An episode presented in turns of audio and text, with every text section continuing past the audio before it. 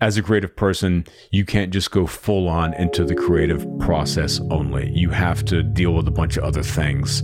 Yeah. Uh, how does that work for you? How do you kind of manage your creative output and outflow along with all the other stuff you have to do to keep that alive?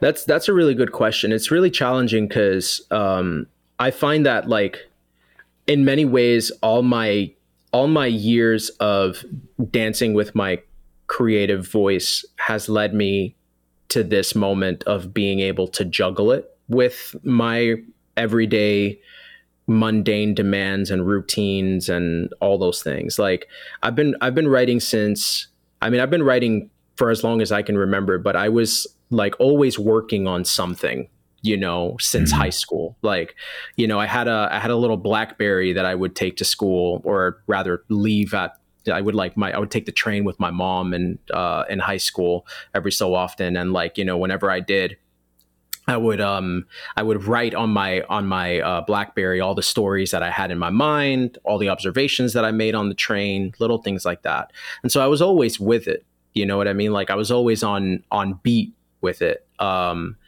and uh, then on my way back home, I would also do the same thing. Like you know, I would always be with, with my writing.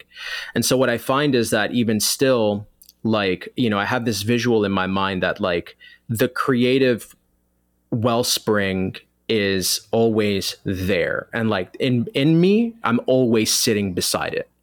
But in my conscious reality like in where i am in the moment i'm also at this table you know with the journal in front of me having this conversation with you.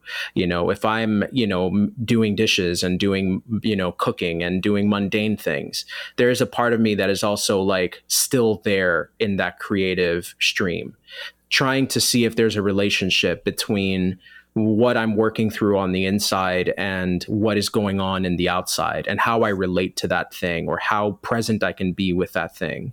And oftentimes, what I find is that there are like little synchronicities between what I'm feeling, um, what I'm working through on the inside, and my relationship to my activity.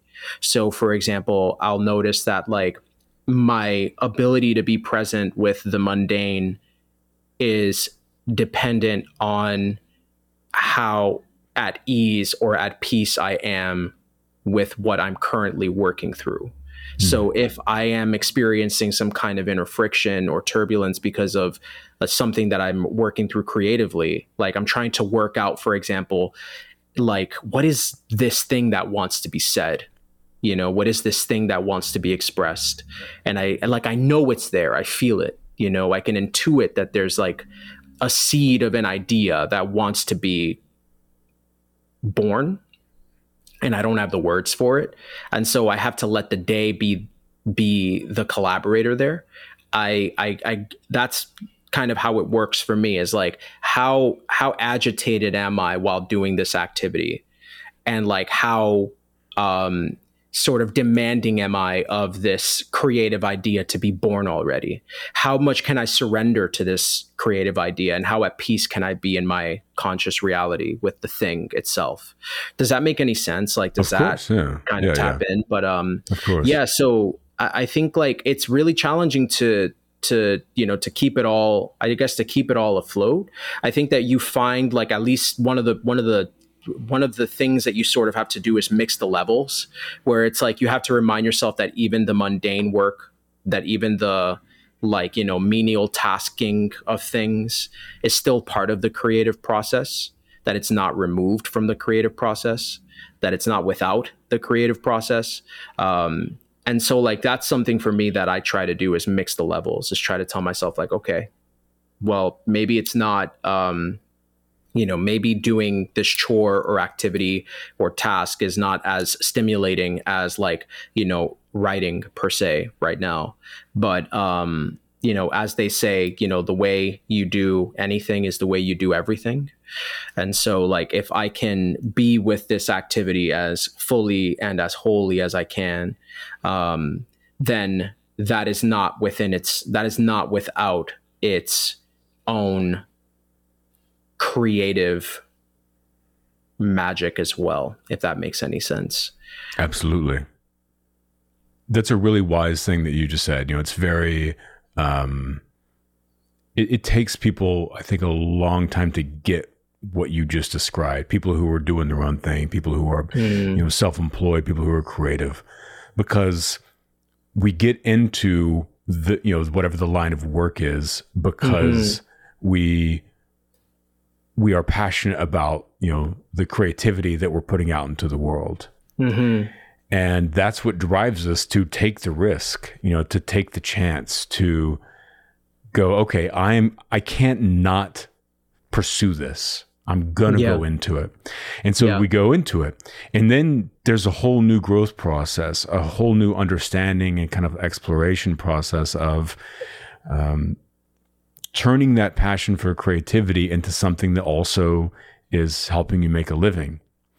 But with any process of making a living, there's all this other stuff in the ecosystem that you have to deal with to keep it all afloat, to make it all yeah. work. And I think a friction point for a lot of people who are entering that phase, no matter if they're doing creativity, if they're just like a solo entrepreneur, whatever it is, is that they go, I just want to be doing the thing that brought me here in the first place. I just want to be writing. I don't want to be looking at like how to like do get tax write-offs and schedule things and like do do all this stuff.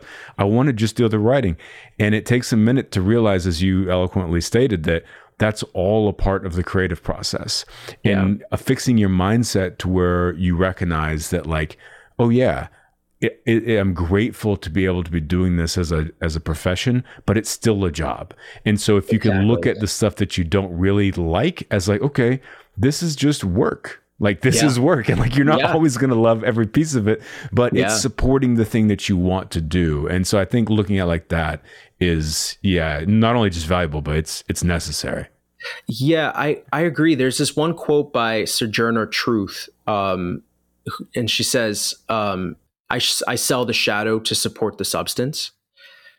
And i love i love that insight because it's so like you can interpret it in so many different ways. And i'm not entirely sure her original intent for that statement um, but my my understanding of it is is that every you know if your every intention has a tiny shadow underneath it right? Like and if your intention is to write and if your intention is to make a living there and if your intention is to be an artist then you also have to understand that that that the if you want to let's say you know to to keep with that visual to keep with that image if that's your north star if that's your brightest light or if that's you know the the sun at the top of your mind then you have to know that every source of light also casts its shadow and the little source of light, um, that source of life itself, and the shadow that it casts, they work together. They're not one is not without the other, right? And so, if you want to view the shadow as the thing supporting the substance, and you want to view your work as that substance, then you do have to take care of that shadow as well. And that shadow can look like the little shadow activities, literally the things that nobody knows you got going on, right? Like the work behind the scenes, so to speak, where it's like, yeah, I've got to deal with Shopify and I've got to deal with, you know, the, you know, admin stuff of this website that I'm keeping up and I've got to deal with the little bills that I got to pay there. And, you know, it's like, oh, I want to shop so that I can sell merch. Well, guess what? You know, you've got to figure out a way to, you know, automate that in some type of way. But you got to know that it's going to affect the quality. You know, all of these all of these kinds of things. That it's like, okay, well, you say you have the vision, and you say you have the dream, and I believe you. you know what I mean when you say that, but you also have to know that that comes with other little sacrifices that it's not and and this is something that I had to learn you know, little by little, gradually, is that in part there's two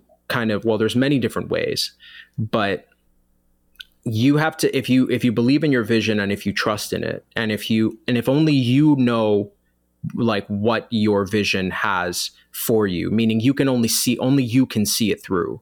If you feel that way that only you can see it through then that is going to be a lot of work for you and you have to know that like and, and and the work doesn't have to be work with a big red w you know big scary you know w on top work. It doesn't have to be that way.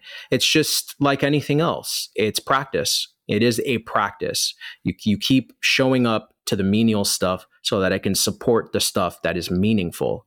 And um, otherwise if if you are blessed with a community of people who you, whom you can trust, that's where getting a team comes in. And, you know, I think that's something, you know, to kind of like segue a little bit. That's something that in my in my 20s, I wish I lent myself a little bit more grace in that like you can't compare yourself to like a super mega artist like Kanye West. You know what I'm saying? Or somebody like that because they have teams you know? These people who are doing all the things that you may want to be doing they have a lot of the time they have teams and they're part of a super machine kind of like what we talked about um, that is doing the shadow work to support the substance that that person is putting out. Um, and so it really just depends on you know on where you're at in your creative career. And i think it's you know incredibly valuable to be in this state of your creative career where you kind of are juggling all of it you know? Like i you know i, I didn't i never would have thought myself to be an entrepreneur but here i am. You right. know what i mean? Like it's like I like you know you go you go to school you're raised to do a certain thing that schooling teaches you to do.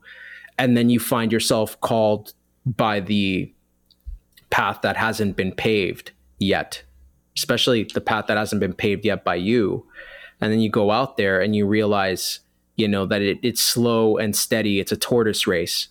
And the mm-hmm. only you know the only um, competitor you have is yourself and that self thinks it's a hare but it doesn't even exist. Like that's yeah. it's not even that you're it's just you bro. Like it's you're you know it's literally it's just you and you all all the way through.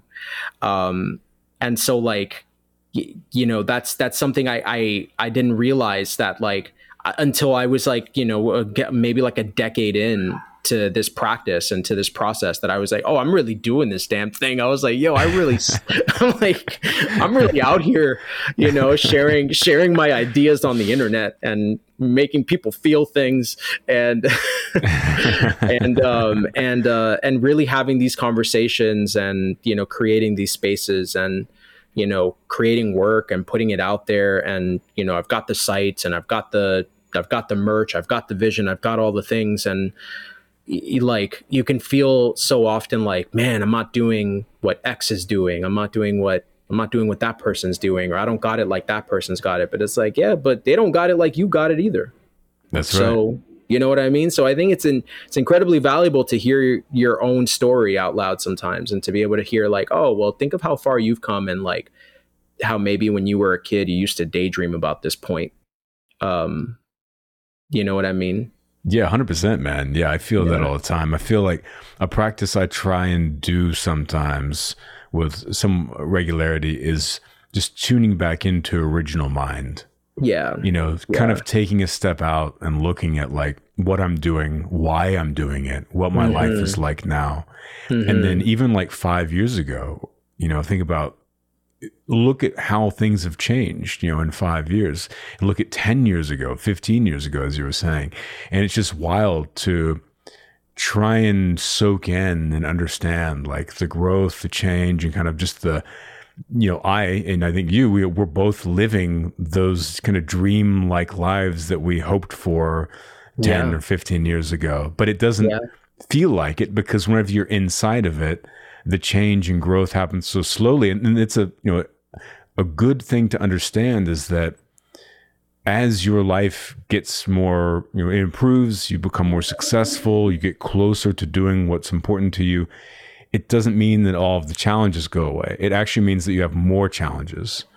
But exactly. that the, what you learn is that you're always going to be in a constant state of growth and understanding of the process and yourself and you'll always be hitting barrier after barrier after barrier.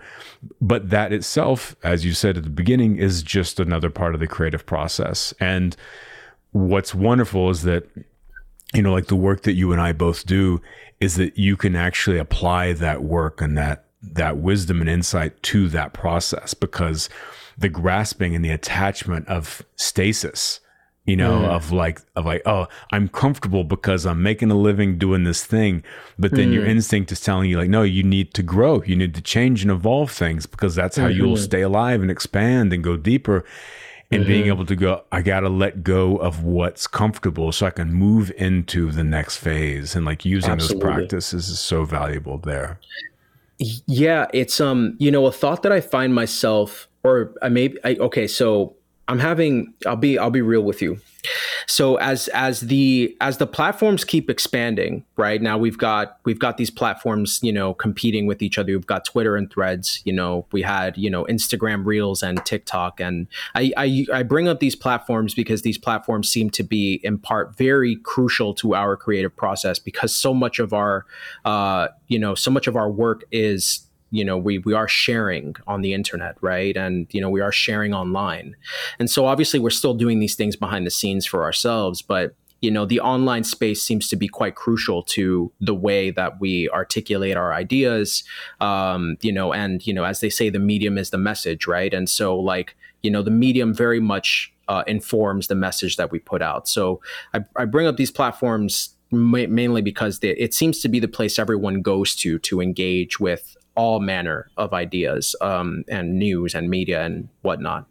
But um, something that I keep thinking about is like, at least like I don't know, I have like a little seed of something in me that every time I go from site to site, you know, newsletter to this place to promote that, to promote that, to do that, to do right. that, that I'm just like, yo, this is unsustainable. Mm-hmm. Like this is kind of unsustainable. Like it's it's un, but it's but then I have to remind myself, like, but it's all unsustainable. Like, if you right. think about it, like, what is what do I mean when I say this is unsustainable? What I'm saying when I say it's unsustainable, like, if I can be honest with myself, it's that it's challenging. It's a lot right. of work to put yourself out there on TikTok and make an exclusive reel that doesn't have the TikTok watermark because they'll, you know, the algorithm is going to, you know, mm-hmm. and, you know, uh, and uh, same thing with like, you know, threads and Twitter and whatever else and all the watermarks and all these other things. Like you, you experience the friction of like, yo, this is just like so finicky and weird. Like, why, like, why does it need to be this way? But then like you kind of think about it and it's like, I mean, it doesn't need to be this way. You could just stop. like yeah. that's one way that it doesn't have to be this way. It's still going to be this way, but it doesn't have to affect you. Like you could just give up, you know, but that's not an option, right? Um like then you don't get to do what you do, right? And so far of how you've done it and you don't get to reach people immediately. And this is why you did what you did in the first place, right? You didn't want to go through the gatekeepers, so to speak, you know, like for me with poetry, I didn't want to like first of all, you're dealing with poetry or if you're already if you're already a poet, you already know that 85% of the time you're still interrogating what the hell a poem is. Mm-hmm. You're like, what the hell is a poem anyway? You know, pr- if only prose writers thought about that as much as poets did, you know, there would be there would be a lot less prose in the world. Um, and if maybe poets thought about it less, there would be a lot more poems in the world.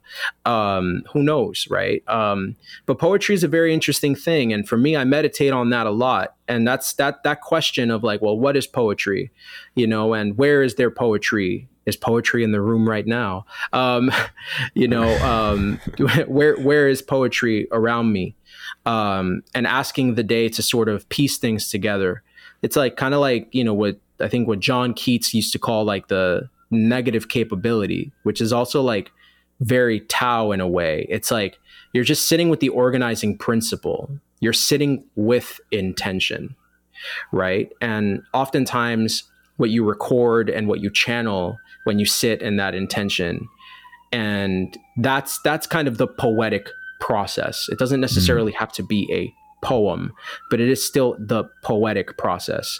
Um, you are sitting and honoring in uh, in in language and in your being um, that which is right? And sorry if it's getting like really out there and philosophical but like it's um it's something that I think about a lot is in that like you know I I am trying to sit with what is.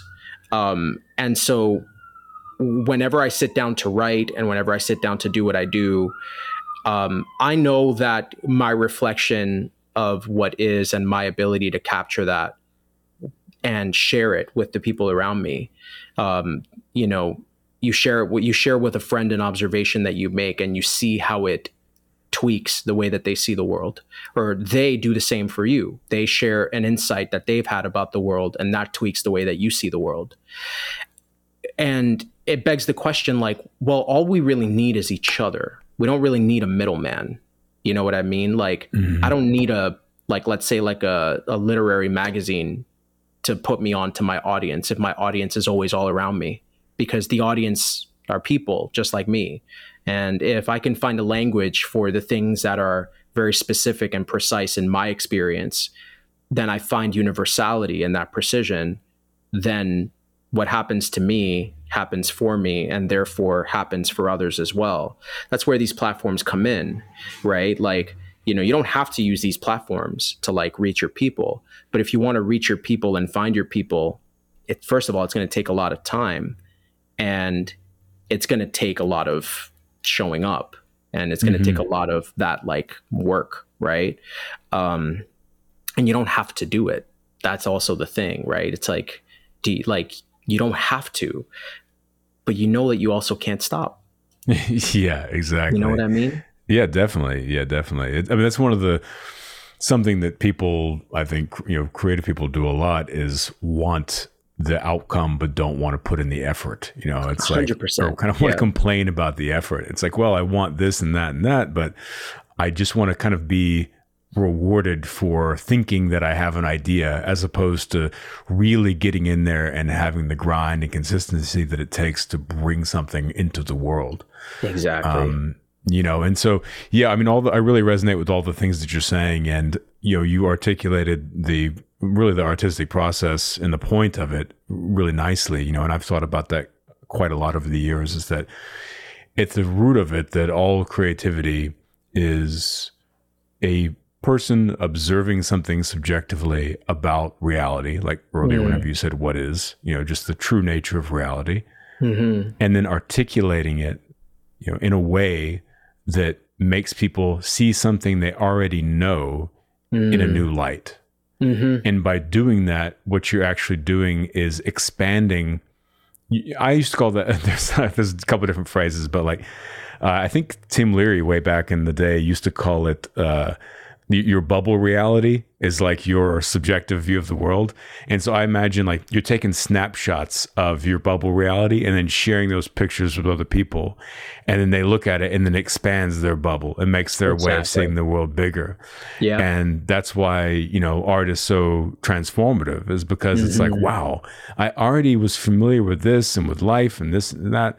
But then I watched this film, or I read this book, or I listened to this song and now I totally am thinking differently. Like it literally expands your universe and that's that's it, you know. And if you can do that and another thing you pointed on was being honest with yourself, being true to yourself in that process. Cause, and that's the only way that it works. And like, this is, yeah. you, you just drop some keys, you know, with, for people who are creatives, it's like, there's the notion of like one to n thinking in mm. like in business of going to like well let's look at what everyone else is doing and what's working and let's copy all of that and we'll try and kind of replicate that same hockey stick of success mm-hmm. but then there's zero to one thinking where it's like you go instead of going up at an angle you just go from zero to bam you go you think differently you do exactly what feels right to you and instead of trying to go up this kind of 45 degree incline you just go 90 degrees straight up you know because you're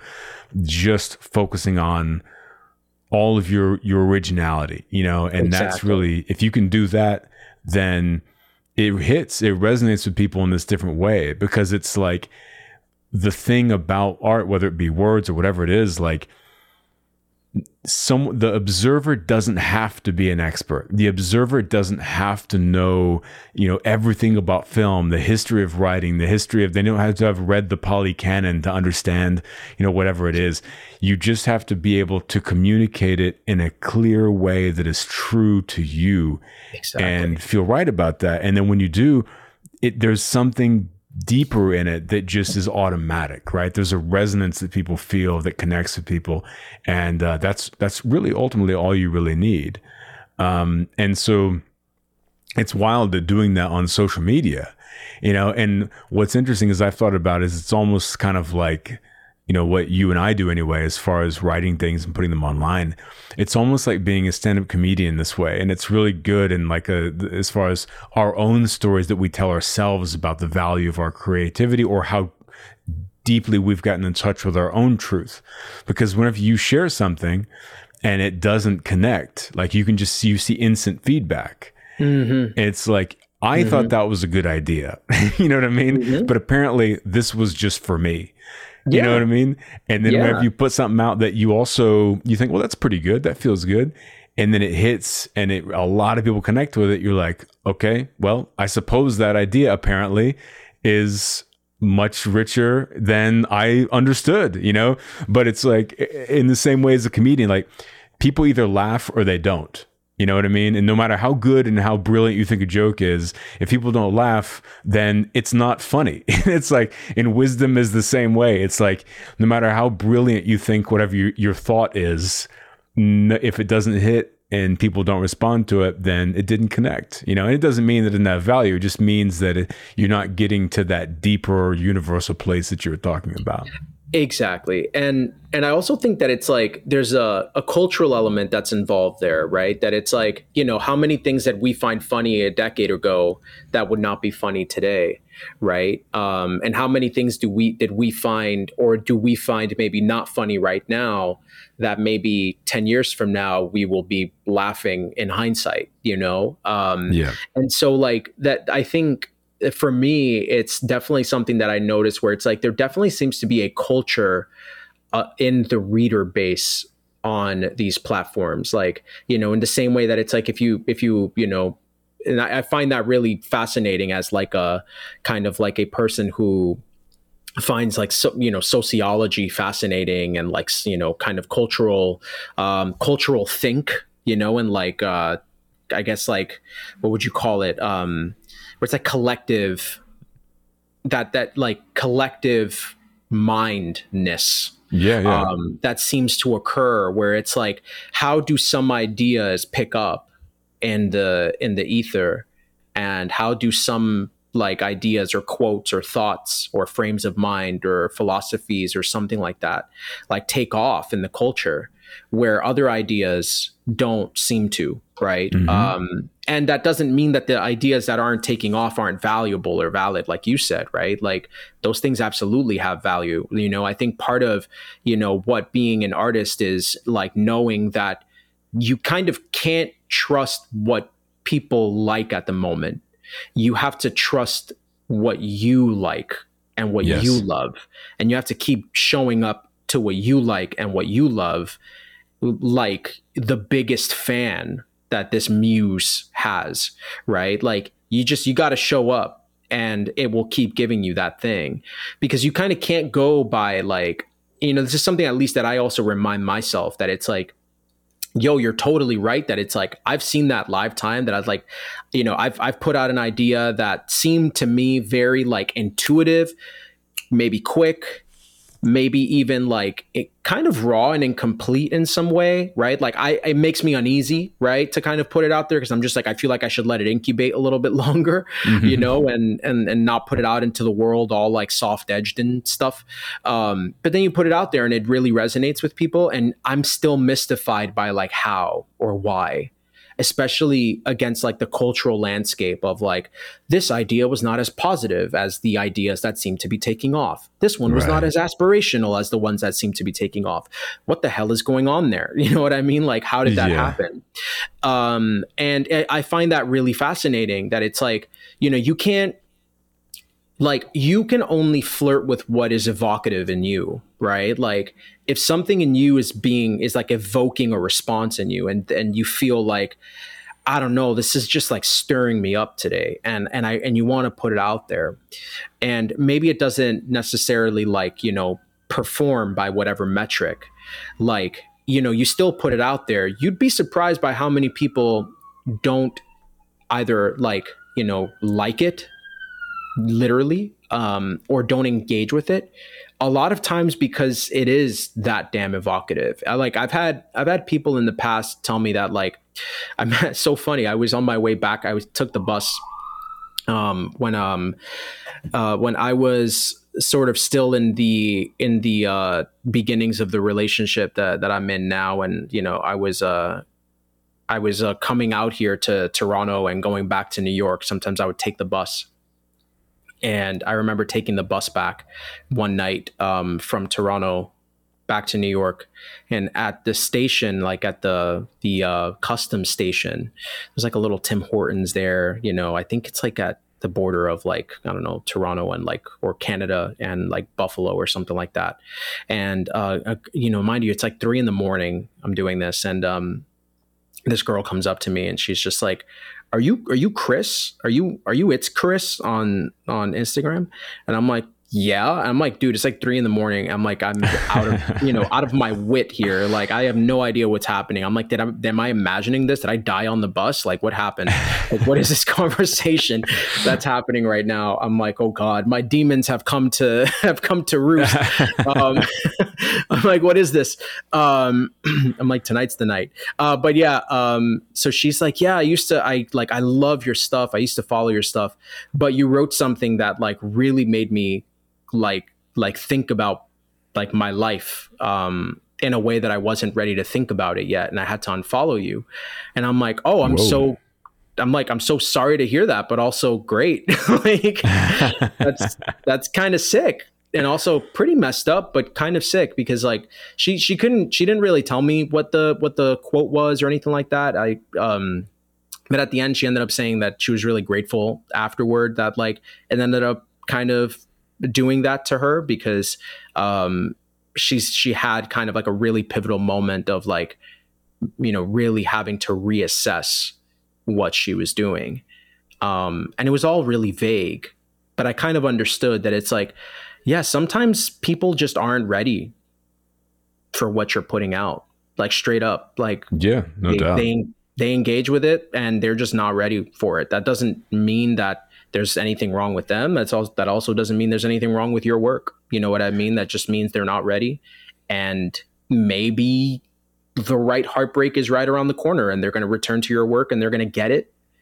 Or maybe the right life shifting event or paradigm shifting event is going to happen and your words are going to be exactly what they need right mm-hmm. in that moment of paradigm shift and you know you can't you can't really control what people respond to you can only control what you put out um, and um, I think it really matters that that you know you you keep you keep faith in the vision if you feel that like if you feel like your reader base is still coming to um that if you feel like they're still coming home you know if they're still coming to you like you know maybe you gain like you know uh I don't know, like a thousand followers or something like that on Instagram or on whatever platform, but only like, you know, you know five of them seem to really be engaging and those are your true five. Take care of that true five.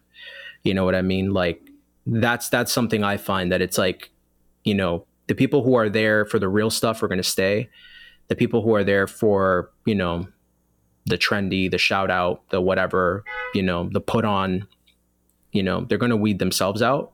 And you kind of just have to remember to focus on the substance right? Like you you gained you know five meaningful relationships from this moment right? If you reach even one person and you have a real meaningful relationship with that one person you have like a for life engagement with that person in some way on a psychic level. Like you wrote something that is now in their unconscious like that's an mm-hmm. incredible honor to to even have access to that person's intimate space.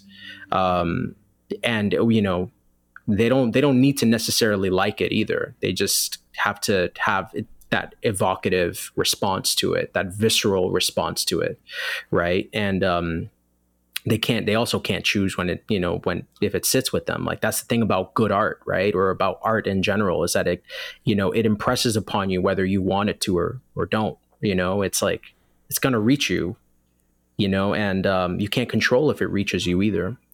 And yeah. so, um, yeah, I think that's a you know very important little um, kind of uh, key that I try to try to move with uh, on the daily, and uh, it's it's kind of like you know also what keeps me you know keeps me honest and keeps me raw in my process. That it's like I, I have a sense of what it is that you know audiences engage with and like and you know, I think we all do.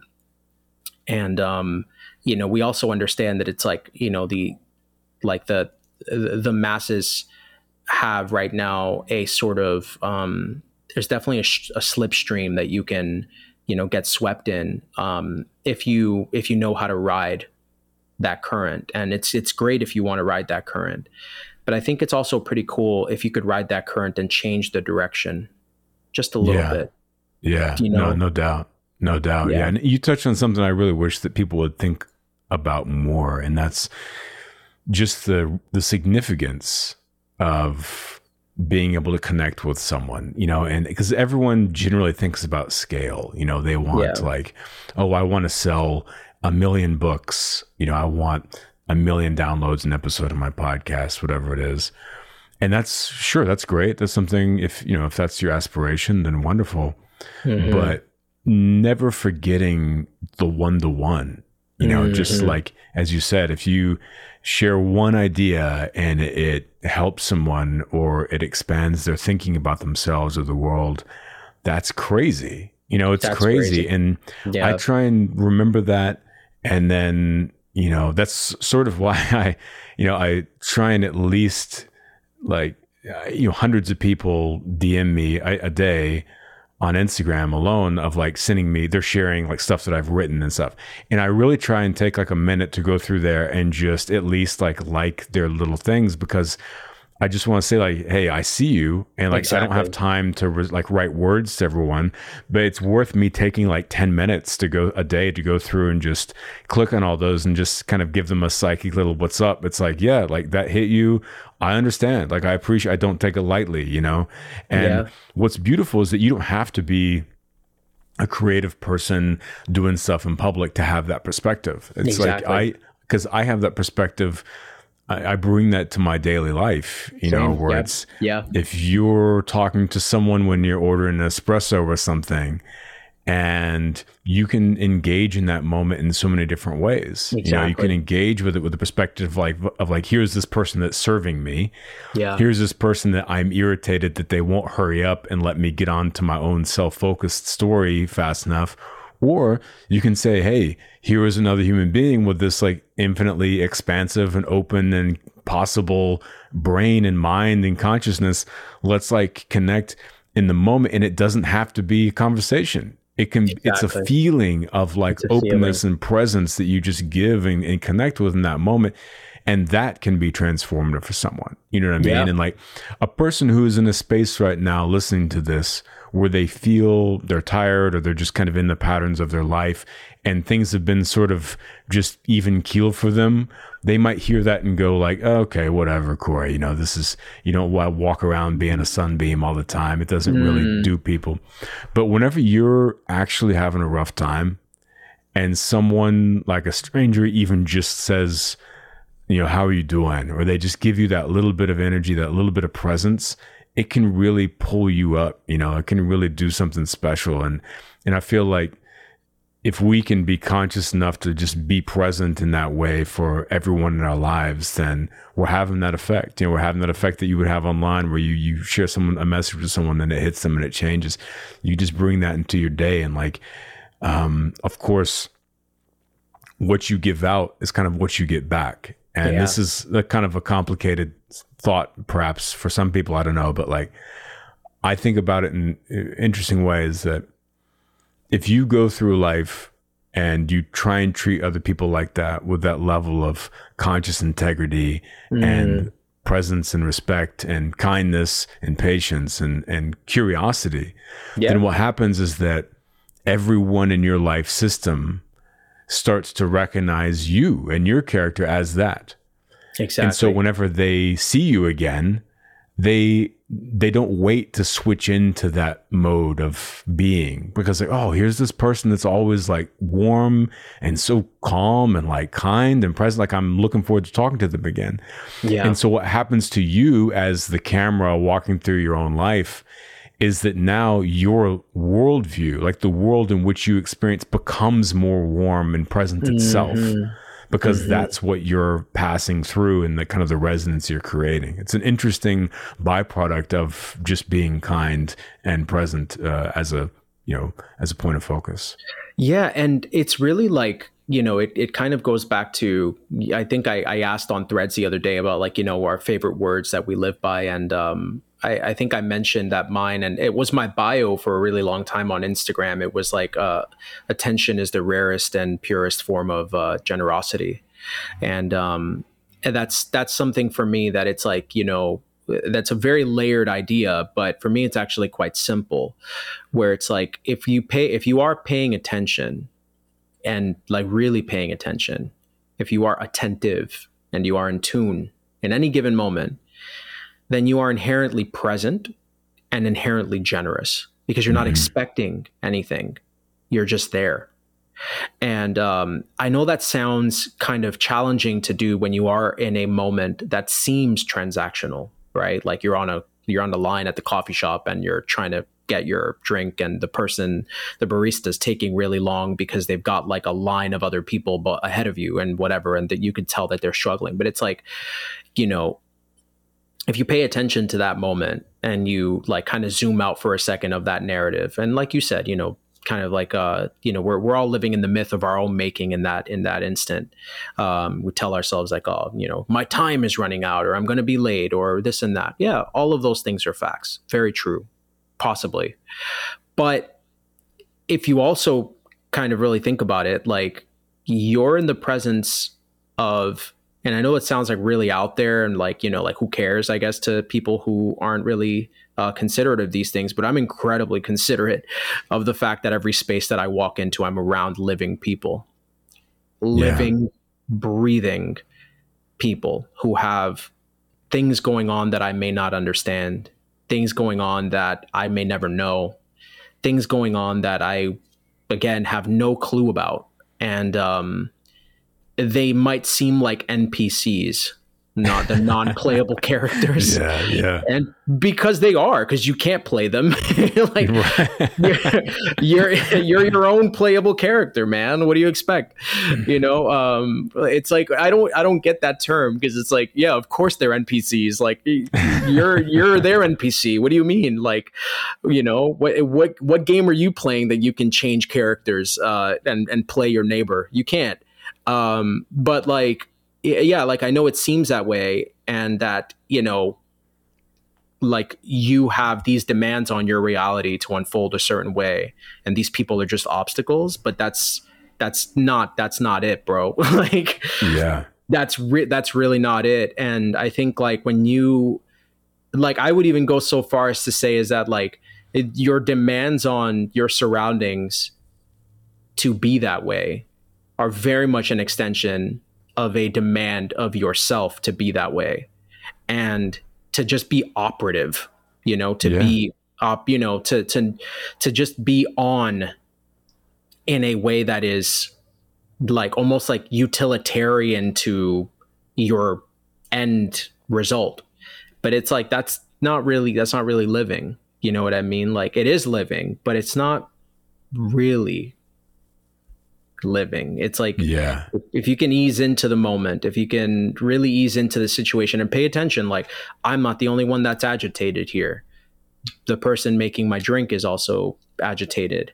Can I create safety for this person so that they don't feel like they're failing me right now? Or can mm-hmm. I create safety for this person so that they don't feel like they're failing at this moment? Right? So that at the very least, they're good with me. I don't know about my neighbors. I don't know about anybody else, but at the very least, we're good. It's it's it's I get it. You know what I mean? And um, that's something that I try to move with is that like like I, I everywhere I I mean in any situation that I'm in, if I'm taking the train, if I'm out in the world or whatever, I'm always looking at faces and I'm always looking at people and I'm always very attentive to like my surroundings and you know trying to trying to see you know um and mind you all of these things are also like really kind of instant. Like it's not it's intentional but it's still kind of instant because like you said like it, it becomes warmer the more you like your reality warm like warms up the more you move with that warmth.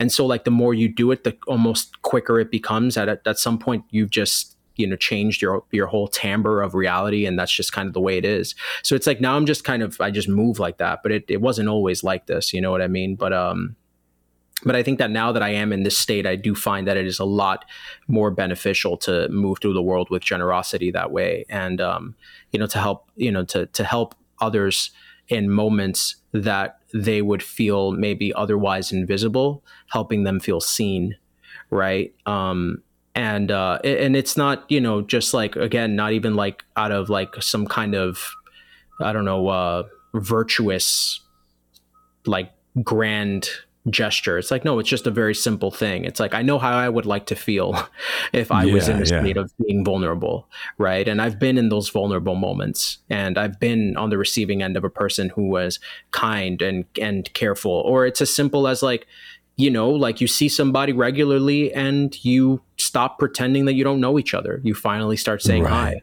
You know what I'm saying? It's so simple, but it's like now you're in the same like frequency of aliveness. Now you're alive together. Now you can't pretend that you're just strangers. Now you maybe this one little head nod turns into a "How have you been, bro?" It's I haven't seen you here in a while, or what you know what have you had going on, and you you kind of end, enter a conversation space with this person who is from a completely different walk of life than you, and um, you realize that you know you're you're not you're not that far off on your walks, right? Yeah, you know, we you know, as Ram Dass, as Ram Dass says, right, we're all walking each other home. You know, it's kind of like that. I think when you do realize, like, like everyone literally has their own walk of life, and it's like the only thing that separates you from the other person is literally just a gesture. Sometimes mm-hmm. that gesture is kindness. Sometimes that gesture is just patience. Sometimes that gesture is openness, just genuine openness for that other person to exist and to take up space and to be there right? Like it's it's a very simple way um, and to also like let things be and let things happen right? Like you know not not imposing upon the moment what you expect from it like um, whether that's positive or you know not positive. Um, i think it's uh, it's very very helpful to just finding some elements of uh, of peace and uh, relative relative harmony. Um, and um, yeah, you find yourself in tune with so much as well in that moment. Yeah, you know what I mean? No doubt, no doubt. Yeah, I mean, I, I think one of the great things you were just talking about is that like it's not about transactional uh, kindness or something yeah. like that. Yeah. It's not going and doing it just because you're like, oh, I will be a, a you know, a deity like figure sharing yeah. my divine light with her. That's bullshit. Yeah. What you're talking yeah. about is something so much deeper and, and why it works is because it's simply an understanding. Yeah. It's an understanding of like we are two conscious, like weird waves of consciousness in these meat suits moving through space and time in the middle of yeah. infinity. Like, you know, let's let's not miss the point here. Let's not yeah. lose the plot on this, and just being like, hey, I am terrified and depressed and happy and excited and bored and all of those things too. Yeah. Um, I know you feel it because you're also a human. And so if we can actually just exist in our humanness for a second and stop trying to play the stupid hierarchy games and the being controlled by the narratives and the stories in our own minds, uh, then it'll make this transient moment of our lives actually feel grounded for a split second instead exactly. of like the rug is we're just on this rug that's a thousand miles long it's been pulled out from underneath us yeah, for yeah, years. yeah, yeah. it's like let's pause that for a minute you know yeah. and just feel it and it only comes through the understanding of that you know, yeah. you can only get there with that understanding, not with the thing of like, I'm gonna go be smiley and weird, because then it and it's weird and it, it's not, it doesn't connect in the same way. And no. you know, that's like one of my favorite things to do, like out in public, is, um, you know, you were talking about just a simple gesture can erase that barrier and that tension and the in the distance you know, I, also it's because I know I'm a giant bald guy with a beard, and so and I wear all black all the time. You know, so I don't want to seem, you know, uh, yeah. unfriendly per se, but. Yeah. I just, it's just a simple present kind of give someone a quick smile or just even the eyes. You know, you just, mm. when you have that, you catch that glance with someone, just give them the eyes of mm-hmm. just, you know, warmth and just what's up. And, and as you said, mm-hmm. like let them know you see them, everything's all good. And here we are. I mean, that I just see people like melt you know, whenever yeah. I do that. Cause it's like they're, they're, cause everyone's walking around like they're holding their breath all day. Exactly. And whenever they get one connection, they're like, oh, thank God. Yeah. ex- yes. yes, exactly. Exactly. And I think I want to speak to something that you said earlier, which is that, like, you know, you mentioned that, like, and I, I'm, this is my uh, sort of how I remember you, how you said it. It was something along the lines of like, you don't really have to be an expert um, to to share your point of view or to share yeah. um, your your perspective on something. Like for example, like you don't have to be like a total you know like expert of like all the film stuff you know to have something meaningful to say about a film that you watched and something resonant there. But I think the same sort of applies to like just being like overall like a chill person like yeah. like kind of like a chill person but no but actually like a generous you know kind and uh, and like a a safe space for people, right? Like you don't have to be some like you know mindfulness guru or like some like you know uh, health and wellness expert to be able to just tap into something very core and something very 100%. like real, like just all around you are living people just like you and if you can literally remember the meaning of that like i think if you sit just like if you allow yourself the existential the existential gravity of that idea that like there are no NPCs that like I mean literally every person out in the world is connected to another loving force and that they are loved and they are misunderstood and they are probably also you know hated and despised and who knows and what the situation is. And they are also you know, um, going through it. Um, and they are also cared for. And if you can sort of just like remember that and not in like some like, you know, floofy way or like some like way up there, it because it literally isn't. And it's like you said, it's just a very simple like it's it's also me right it's also yeah. your mom it's also your brother it's also your sister like they're you know they're out in the world too and you know it's it's a very simple thing to just finally find someone on the road and be like i can actually you know be real for a second you know Definitely. i don't i don't gotta i don't gotta perform right now and i think that that's probably top tier one of my favorite feelings is like seeing and being in a situation that seems to be demanding of our outward facadeness and ego and performance and finding little pockets in these spaces to drop it completely and to just mm-hmm. get real especially when it's like you know like I, I you know i go to a lot of like art events and i do a lot of you know things in the in the arts communities and things like that and you see a lot of people who are you know very raw and very real but you can definitely tell that they you know have like an outward I guess like you know performative element, um, which is perfectly fine. I think there's a lot of um, a lot to understand and a lot to you know to to perceive and empathize with a person who you know expresses themselves however it is that they choose to express themselves. Um, you know, I, th- I, I extend a lot of grace uh, in that way because like yo like you know how one person relates to themselves doesn't have to be the way you relate to yourself right like definitely you know um I think of you know you know people who move through the world like it's theater, and I think that's great for them. You know what I mean? And I think they can also have really real conversations too, even if they seem like they're all performance or like to somebody no else. It's like you know, oh yeah, on the outside they seem super fake, but it's like nah, bro. It's if you if you look close enough, if you look close yeah. enough, and if you pay very close attention, all the space for conversation and to get real is right there. It's 100%. right there, you know, yeah. and um, leaving that narrative behind, you know, and leaving that judgment behind as well is also really helpful. Um, it's just like, yo, like, you know, people have so many defense mechanisms and so many ways to move through the world that they, you know, that they feel that they need. Can you, you know, create a little bit of safety and space for them to see that yeah that's welcome of course that's valuable that's meaningful that's very much a part of who you are but can we can we be real in the moment in a way that allows that to sort of membrane between us become more porous and to be more fluid, mm-hmm. right? Yeah, and the thing that people don't want to hear is that like if they can't see that, it's actually on them.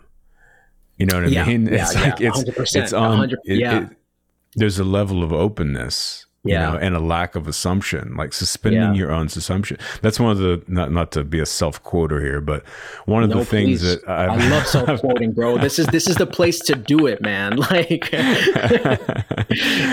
get um, it. One of the things that, speaking of, you know, ideas that don't necessarily blast off, and you know, uh, maybe it's just not that idea's time yet, but one of the things that uh, I've written that I is really meaningful to me is like imagine if you could go a day actually talking to someone instead of talking to your idea of someone. Oof. Yeah, thank you, thank you. A hunt, yes, yes. That's you know, it, though. That's exact. Like I feel like, yeah, that that's exact. That's exactly it. Yeah, man.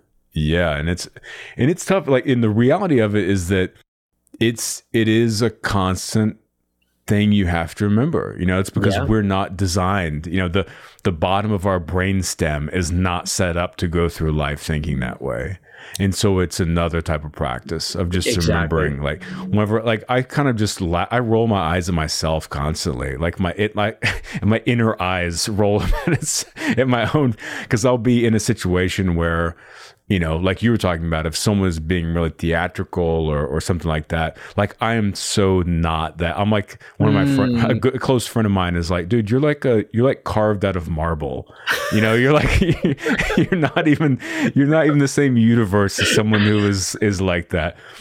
Yeah, and, yeah, um, yeah and so whenever I see that, you know, sometimes at first I'll be a little, I'll feel myself get a little resistant, you know, because I'm yeah. just kind of like, hmm, yeah. that's not my, that energy is not, it, and then I just notice that feeling rising and then just kind of roll my eyes at myself. And I'm like, all right, the re- only reason you're feeling resistant to that is because it's not how you roll through the world. Exactly. So let exactly. that go, shift the mindset, and then go forward into the openness and presence of that and then discover how like this whole world that this person has that they can share with you that you have no access to. Exactly you know, that you'll learn you'll learn from. And um yeah but it is it's just a process you know and then of course yeah. if you're feeling irritable or if you're tired or whatever and you're in the grocery store or something and like there's those people that just stop with their carts in the middle of the aisle and like walk you know it's mm-hmm. like you know mm-hmm. whatever it is that the thing that whatever frustrates you yeah um clearly mine is pe- people who are uh, exhibit a public lack of self-awareness yeah. But uh, yeah, you know, yeah, wh- yeah, whatever the thing is, it's like just remembering like, oh right, right, right, right. Like just drop back into the thing, let go of that that story and the tension and just be present with this person being a person, you know? Yeah, I think you said it you said it right there with the tension is that like tension is a literal literally a two-way street. If you string a guitar, if you, you know, open up the the, the head of the piano or whatever it is the lid the mm-hmm. the top part it, and you see that what allows the music to happen is the tension between one point and another point yes. and you know you you strike that chord and then that chord makes a makes a sound right and um I think a lot of times we feel tension with our surroundings, we feel tension with other people, and we can't really explain why. Like I dude, there was one time I did a 10-day meditation, the Vipassana, and um, you know i i found myself experience and this doesn't even make any sense because it's a silent retreat. Like you're literally just seeing the backs of people mostly. But i would get like I would get like so it was so hilarious honestly because I would get annoyed with the meditating styles of some people you know what I right. mean like I would I would feel some type of way about like man that guy's posture he thinks he's so great at meditating doesn't he? You know like and I'm over here like struggling to keep like my lower back straight and whatever else and I'm like still finding my my seating arrangement um and my sitting style you literally just said it right there. You just connected the two like psychological points. Is of like you're struggling to to get comfortable in your style, and you're looking at someone with good style, and you're like, I hate that person. exactly, but that's exactly it. That's exactly it. Like we feel vulnerable about something, and then we see something in the world that is sort of striking that chord of vulnerability and oftentimes Definitely. there's an opposite endness to it right where it's like i feel vulnerable about this and then this person at this place is doing exactly the let's say the uh the ideal thing right that i am currently not embodying right yep. like um, or the thing that I'm sensitive about, somebody else is, you know, they seem to be embodying their uh, their experience with confidence, right, or with something that I might be lacking, or something like that, right? It's it, Definitely. but that tension is a two way street, and the music is there, right? Like if you can listen to it, and just like again, listen to it like a like a song that you're trying to understand why somebody likes it you know but um but just like humbly like really just listen to that beat or listen to that tune listen to that frequency what what it, what exists between you and that thing it's actually very interesting by the end of that meditation every single person that i had tension with were literally the first people who ended up speaking to me it was nice. very strange. I had like nice. five people that I had that weird tension with, but not always like a negative tension. By the way, sometimes it was a positive tension too, um, meaning that like I would admire, um, you know, something about their silence um, and uh, it was those people who I ended up resonating with at the end, and we ended up like connecting. Um, and so that was very interesting how that occurs. And um, I think when you are in a space where there seems to be uh, no stimuli, right, you realize that there's never no stimuli, right? And so right. when you are moving through a world where there's a lot of stimuli, you can extend a lot of grace to yourself because you understand that there are so many forces at play in any given moment that can contribute to a lot of like inner turbulence or inner friction and a lot of projection and all of that stuff. But it's like if you can just remember that it's like, okay, this is also like there's a lot of moving parts here, you know, that I'm not as reliable of my experience as I may think that I am. I can no doubt. only really surrender to this to this moment, right? And like and like be here and try my best to kind of suspend judgment of of those little things. And um yeah, that's uh sort of something that um I try to also like, you know, remember um you know in any given situation. It's just like how many things do I, or how many, how many, like what you said, right? Like how many ways do we engage with our ideas of people and not the people, mm-hmm. right? How many ways do we engage with a situation based on our idea of that situation and not the situation itself? Definitely. Right? Yeah. Definitely. Yeah, yeah. I I totally feel that. Th- those those feelings like your tension is such a good teacher, you know. Definitely. Definitely. whatever in those moments it's like oh yeah like let's it's like there's a great thing i always think about anytime fortunately it's not often but whenever i see any like negative comments on stuff online hmm. i always just think like well thanks for sharing where you're stuck you know it's yeah like, yeah any, no, anytime so, yeah. like on some yeah. live streams i've done on like platforms that have like 5 million followers or whatever so you just get yeah. like a crazy you know cross section of people um Definitely. they're like oh, you know, this dude is so bald, you know, or whatever, something like that. And I just always want to be like, I'm sorry that you're nervous about losing your hair, man, but it's gonna Honestly, be okay. yeah, like know? let's yeah, let's let's let's be real, man. Let's be real. Yeah, exactly. Yeah. Um, I think about that a lot with like um like one's like people's fears say a lot about their capacity to love themselves. Mm-hmm. You know, um, especially when they like, you know, like I, I think about that a lot. It's like you know, would I love myself if X was missing? Would I love myself if Y was happening to me? Would I love yeah. myself if this situation befell my fate? and mm-hmm. now I've gotta, I've gotta, I've gotta live this way. And like, you know, and sometimes the like the answer is, man, it's gonna be hard but the answer is almost always yes right and i think that like keeping that in mind for like just be using that for ourselves and beginning that with ourselves. Like you know you when you see someone who is experiencing something that they're really um that we could say stuck with um you can sort of say like yeah i can i can actually understand why that person is going through it. You know what i mean? Because i Definitely. don't know what i would do if i was going through it. You know what i mean? Like um but yeah, it's harder, obviously, at scale with like five million people, like, you know, or whatever. It's like, or even just like I don't know, someone on the internet that's just like being a troll for troll's sake or whatever else. It's like, you know, you you. I trust me, man. I've I've tried to have meaningful conversations with people who tried to troll me, and they just trolled me on the meaning, and I'm like, bro, right. it's like that. I'm like, okay, yeah. all right, bro. I see how it is. I see I see what we're doing, but um, and that's and you know that's just that's just the nature that's just the nature of the uh of the black box that seems to be there between us and whatever we engage with on the internet you know like it seems totally. like again like you know if, if, it's hard for a person to believe the humanity of another human being on the street imagine how hard it is for them to imagine the humanity of somebody on the other side of the screen right mm-hmm. it's like it finally it kind of makes sense why so many people have like not looking at any section of the internet, but why there's so many conspiracy theories about other human beings, um, because it's hard for them to believe that. You know what I mean? Right. It's like hard for people to believe that it's just nah, bro. It's just humans running the show, homie. That's the scary part. You know, yeah, you want lizards? yeah, that's bro. Yeah. You're scared of lizard people, bro? Can you imagine people being? Oh my god, that is terrifying. you mean we're all human in this, and we're still doing this to each other? Whew, that's that's now that's a world. Yeah, and it's like, and people are conspiring. That's the thing, but it's just in a different way that you're. It's, it's, not, it's take all yeah. the fantasy out of it, and then, yeah, yeah, yeah, exactly. Yeah, the other you think came from out there wrong. The others within, bro. Like exactly. It's exactly. it's closer than you think. It's closer than you think. Um, that's yeah.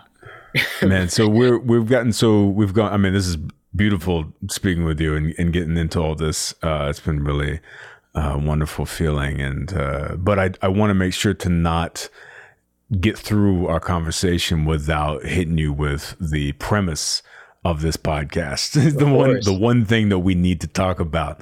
Let's um, get it. I'd, I'd love to know about. Um, so you know, whenever you and there are no rules here. Any yeah. point in your experience, your journey that makes sense or that rises for you um, is great, and I'd love to hear about it. But what was an insight that you had? What was something that hit you that took you from a person that wanted to be writing, that wanted to be expressing yourself in the way that you do? To someone that was actually out there doing it? Mm, that's that's a really good question. Um, I think the realization that I have something to say, and mm.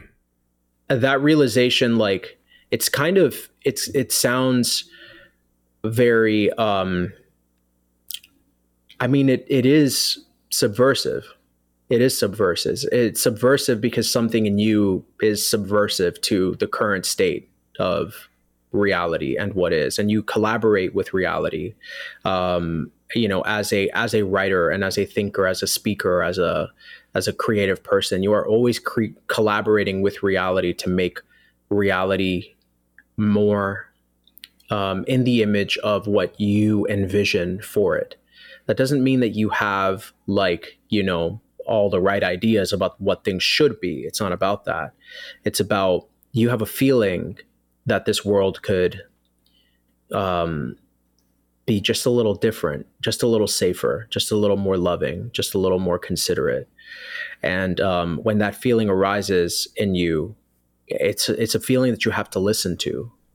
Um, and especially if you've had it for a very long time. And I think the the best context for that is that like I was born and raised in New York City in an area of the Bronx that was, you know, very alive and lively and fun, but it was also in a lot of pain. You know, when you grow up in the hood like that, like where I grew up in my area of the Bronx, and mind you, my area was soft compared to the areas that I was neighboring. Um, you have to be very considerate of, and I mean, this was mind you also i was very young when i grew up there and i had all of these considerations of like you know i did not have an easy childhood. You know i grew up in a bit of an of an abusive household. Um, and around me were other kids who also grew up in their own abusive households. Mm-hmm. and i only when i got a little bit older um, did i realize that all of us in that area had very similar life circumstances um, that got us in that area and that you know a lot of a lot of us were not so fortunate to leave that area. But when you grow up surrounded by that and you see I, I see this is my reality but i don't think this is what it could be. I don't think that this is how we ought to live. Right. i don't think that i don't think that this is i think in a world where things can be anything this area can be safer. And I grew up with that, you know, at the at the at the kind of like at the bedrock of my unconscious is like knowing that like you know, I'm not the place that raised me, but I very much remember what raised me. And I very much remember what I what I grew through and what I came from. And um in my area, you know, where I where I grew up, knowing that I was surrounded by so much unspoken pain and so much sp- and so much pain that like you know maybe not many people had a lot of language for that maybe the closest they would get to that language was in the music that they listened to perhaps or in the art that they engaged with. You know having conversations with my friends where I grew up and then having conversations with the kids that I went to high school with which was also a pretty rough high school and then moving from that into the world and recognizing that a lot of the conversations we were having were real conversations. I mean conversations that i feel like i, I wish um, i wished at the time that i saw more conversations like that represented in the world in media mm-hmm. and in the things that I watched. Because they were real candid conversations just about the hard stuff of life. Like you know your mom trying to make ends meet for you and you knowing and having to basically be like a kind of like a second or third you know second or third parent to your siblings because they both work. Like conversations like that and I just never really saw it anywhere and I was, and you know, sometimes you would find yourself in conversation with people where, you know, you would say something and it would really resonate, or they would say something and it would really resonate. And it's kind of goes back a little bit to what we started with, that it's like, you know, that that resonance that would occur, um, occurred often, where I, I would have a lot of conversations with people and I would see that resonance, you know, occur, especially mostly in part like whenever I would say something, you know, w- within our conversations, like it it really seemed to strike a chord in the people that I spoke to, um, or spoke with, and um, every time that I would notice it, I'd be like, I don't know, I think I have something to say, you know, like uh-huh, uh-huh. it seems like I have something to say. It seems like the things that I say are speaking to someone, speaking to people on a on a on a deeper level than what we're just saying with our words. And um, when you start to notice that sort of thing, you know, occur, um, it really it you you start. It's almost like that positive feedback that you get of like it's almost like if you sing on a stage and people tune in and listen to what you're saying and to what you're singing and like people put down their phones and they're listening or if you perform and people put down their phones and pay attention it's the same thing that happens when you're in a conversation and and a person pays attention when you speak right? Or a person really seems to find a, like a lot of clicking points in the way that you speak. It made me realize like there's power in my voice.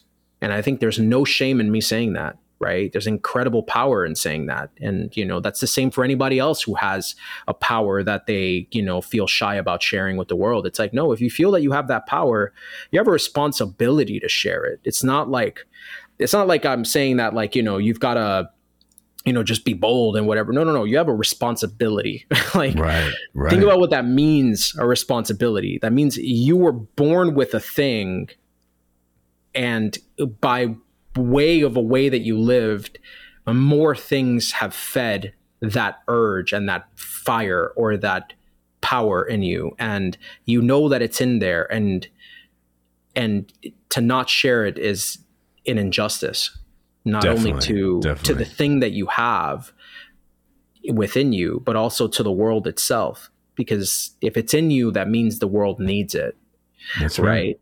and um, just on a collective unconscious level like there's a there's a in some way a need for that within you. And you know i've i've always sort of felt that way. And that's really what pushed me to to to take to the page and to get writing. I mean like i said i was always already writing.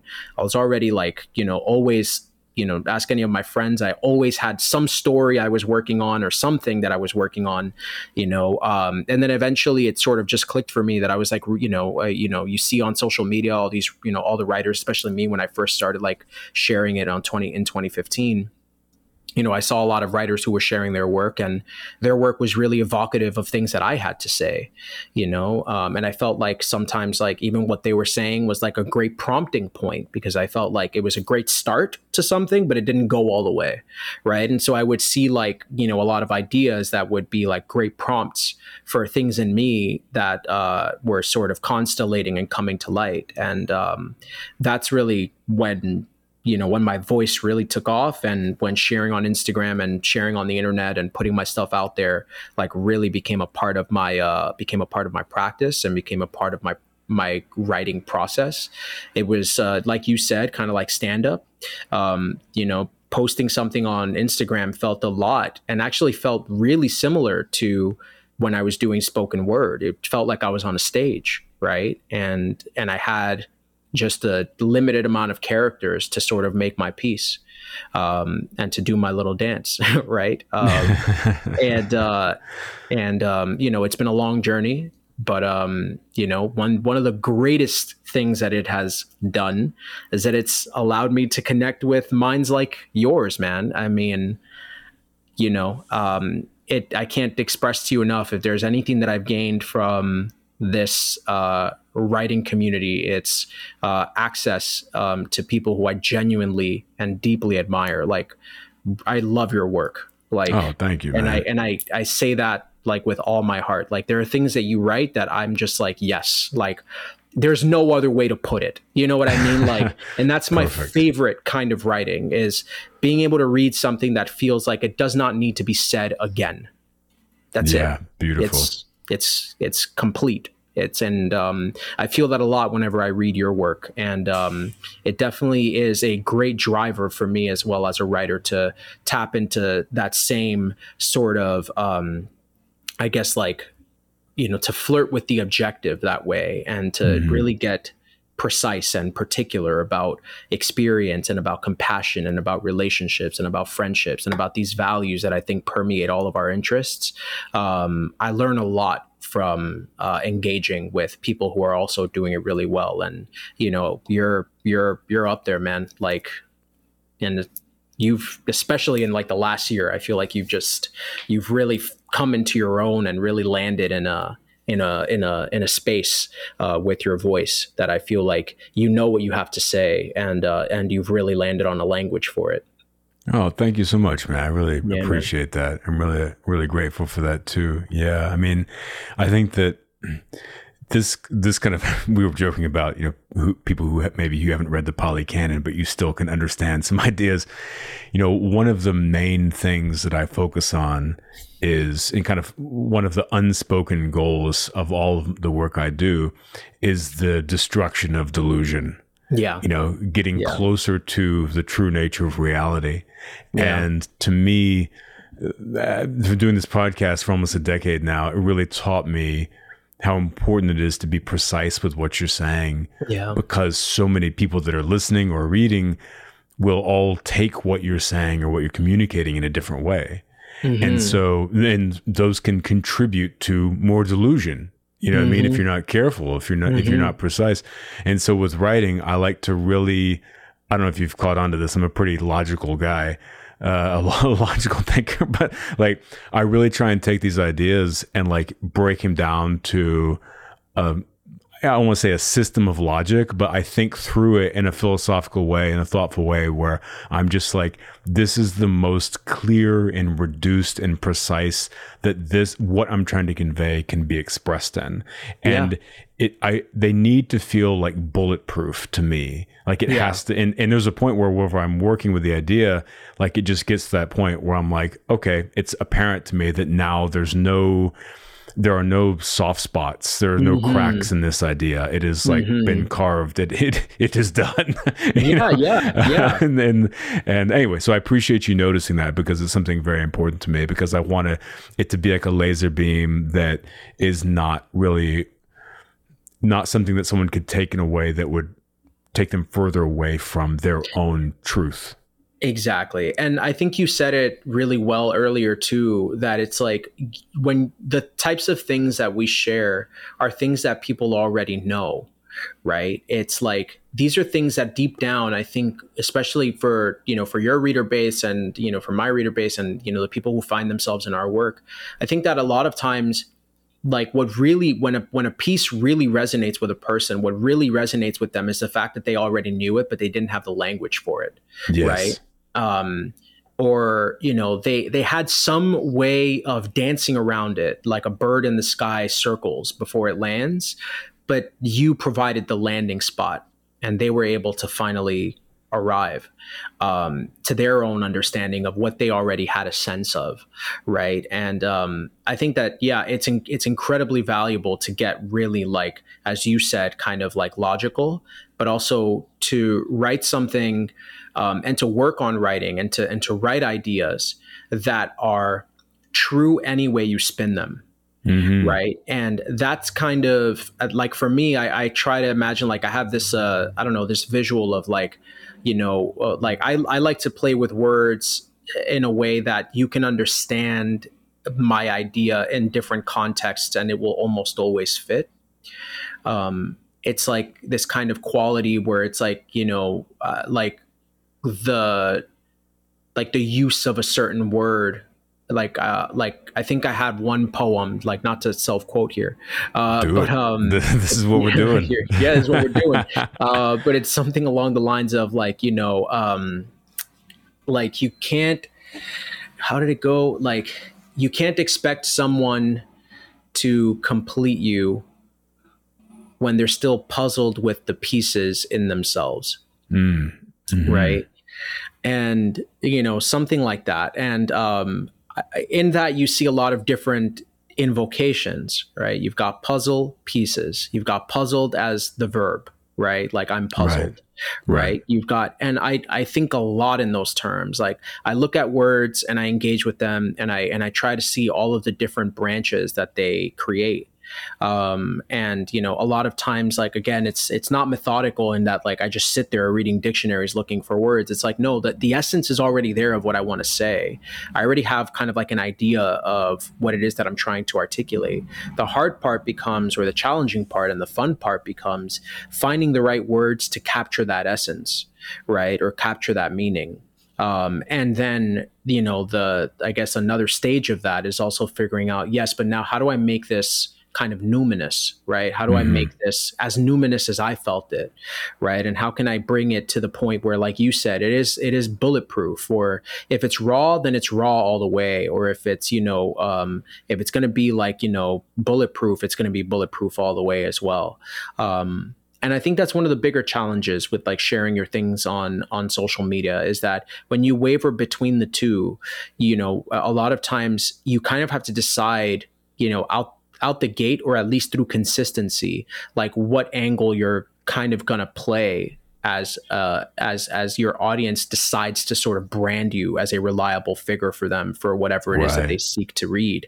If are you going to be the bulletproof writer or are you going to be the raw writer, right? right? And that's and either way you can do both. Like that's not to say you can't do both. That's just to say that audiences try to kind of put you in that position because otherwise, I don't know if you've ever experienced this, but if you share anything that is a little bit more personal reading or personal seeming, people think something's wrong with you yeah. or something's up, yeah. right? And then and then they hit yeah. you up like as if you are your words. It's like, nah, bro, these are this is an idea. Read it as an idea. Read it as read it for what it is. Like yeah. Eh, sit with what it's saying. Don't think about me, right? But so often that happens where it's just like, oh, you wrote about relationships. You must be writing about your relationship. It's like, I mean, yeah, but like I was also talking about a bird, so right. like, you know, like I don't really like, you know, if you really want to know like what inspired this, um, I can tell you it's not what you think. like,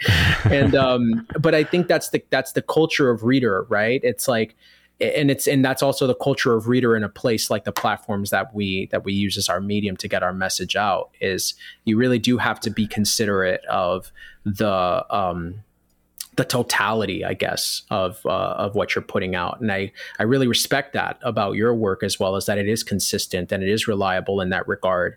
Um, you know that it is like you know I can go to you for that bulletproof insight you know that if you are a logical person and that if you are a more like sober minded person um, you know you can read that and gain something from it but then also if you're like a whimsical you know like i love you know colorful language you can also still read that and still see like yeah well this is still true right yeah. and i think at best um, you know some of the best flirtations with like universal or universality in their writing oftentimes that's what it looks like or what it feels like is that like any you know writer as well as reader can read a person's writing regardless if they're like a prose writer and they write really like colorful sentences and you know really descriptive stuff or if you're like you know someone in the like kind of like in that health and wellness poetry intersection um that's really popular right now Right. Um, you know, you can also read something like that and be like, yeah, well, this is still true.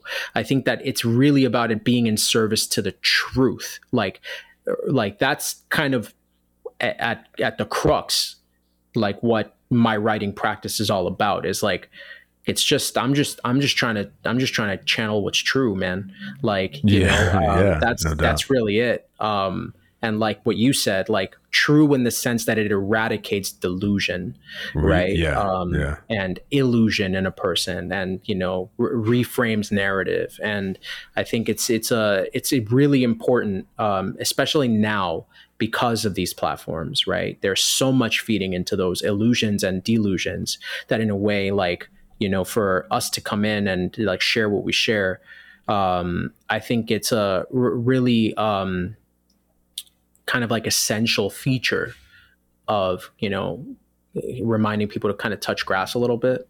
Mm-hmm. Do you know what I mean? Like, Absolutely. Yeah. Before we wrap up, because I know that um, you gotta you gotta head out here, but like, yeah, I wanted to share one. You know, some of your writing and uh, some that you wrote. I think it was just in the last couple of days. It just was so great, so great. Um, and that was how you love is who you are. That was such a beautiful. That one really just made me stop and think about my life. you know, think about think about what I'm doing. Think about how I, you know, how I exist with people. Think about, you know, the presence that I give my wife. You know, how yeah. I could change and be yeah. even more aware of getting out of the patterns. More yeah. aware of just making sure that the day to day is taken care of and kind of like getting getting through things and like mm-hmm. just remembering like oh right you know don't don't forget that depth and mm. because you're so right you know at, at the end of the day that's really true man that's it yeah. you know how you yeah. love is that is who you are i love yeah. it where did that come from yeah. Um, for me, it was uh, it was a poem that I wrote in in my first book, in uh, The Sun Underground, and um, it really came from a place of I think similar to you in that like you know I I've always been trying to find a language for that like sense of safety and generosity and um, you know the way that we can get in our heads about the people in our lives as opposed to being with the people in our lives um, and sharing with them, you know, um, the the reality of our experiences with them.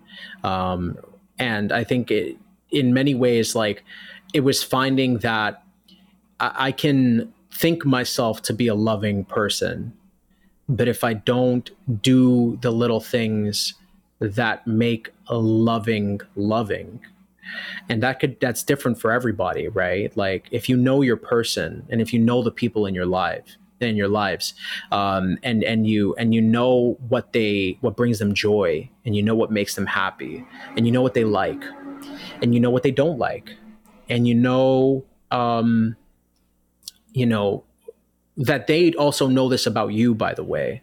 Um, so it's not just like this one-sided thing that you're just like all offering and all you know in service to others it's also like a it's right. a two-way street of course but you know for me it's more so from the perspective of like you know if if i know who the people in my life are to the point that I know what they like. I know what they love. I know what they don't like. I know what they don't love. I know what brings them comfort. I know what doesn't bring them comfort. I know what I can do to make them feel more comfortable. I know, you know, like you said with your wife, it's the same with, you know, me and my wife. I'm like, I know what she's, I know when she's had a long day, you know, where to, where to pick up, you know, uh, and what to do and, and whatever else that it's like when you don't do those sorts of things and you see the kind of effects that it has, and afterward you're having this conversation with yourself and with each other about like you know you know trying to communicate those like little sp- about those little spaces where where there were um, actions that seem almost like opposite to the love that you actually feel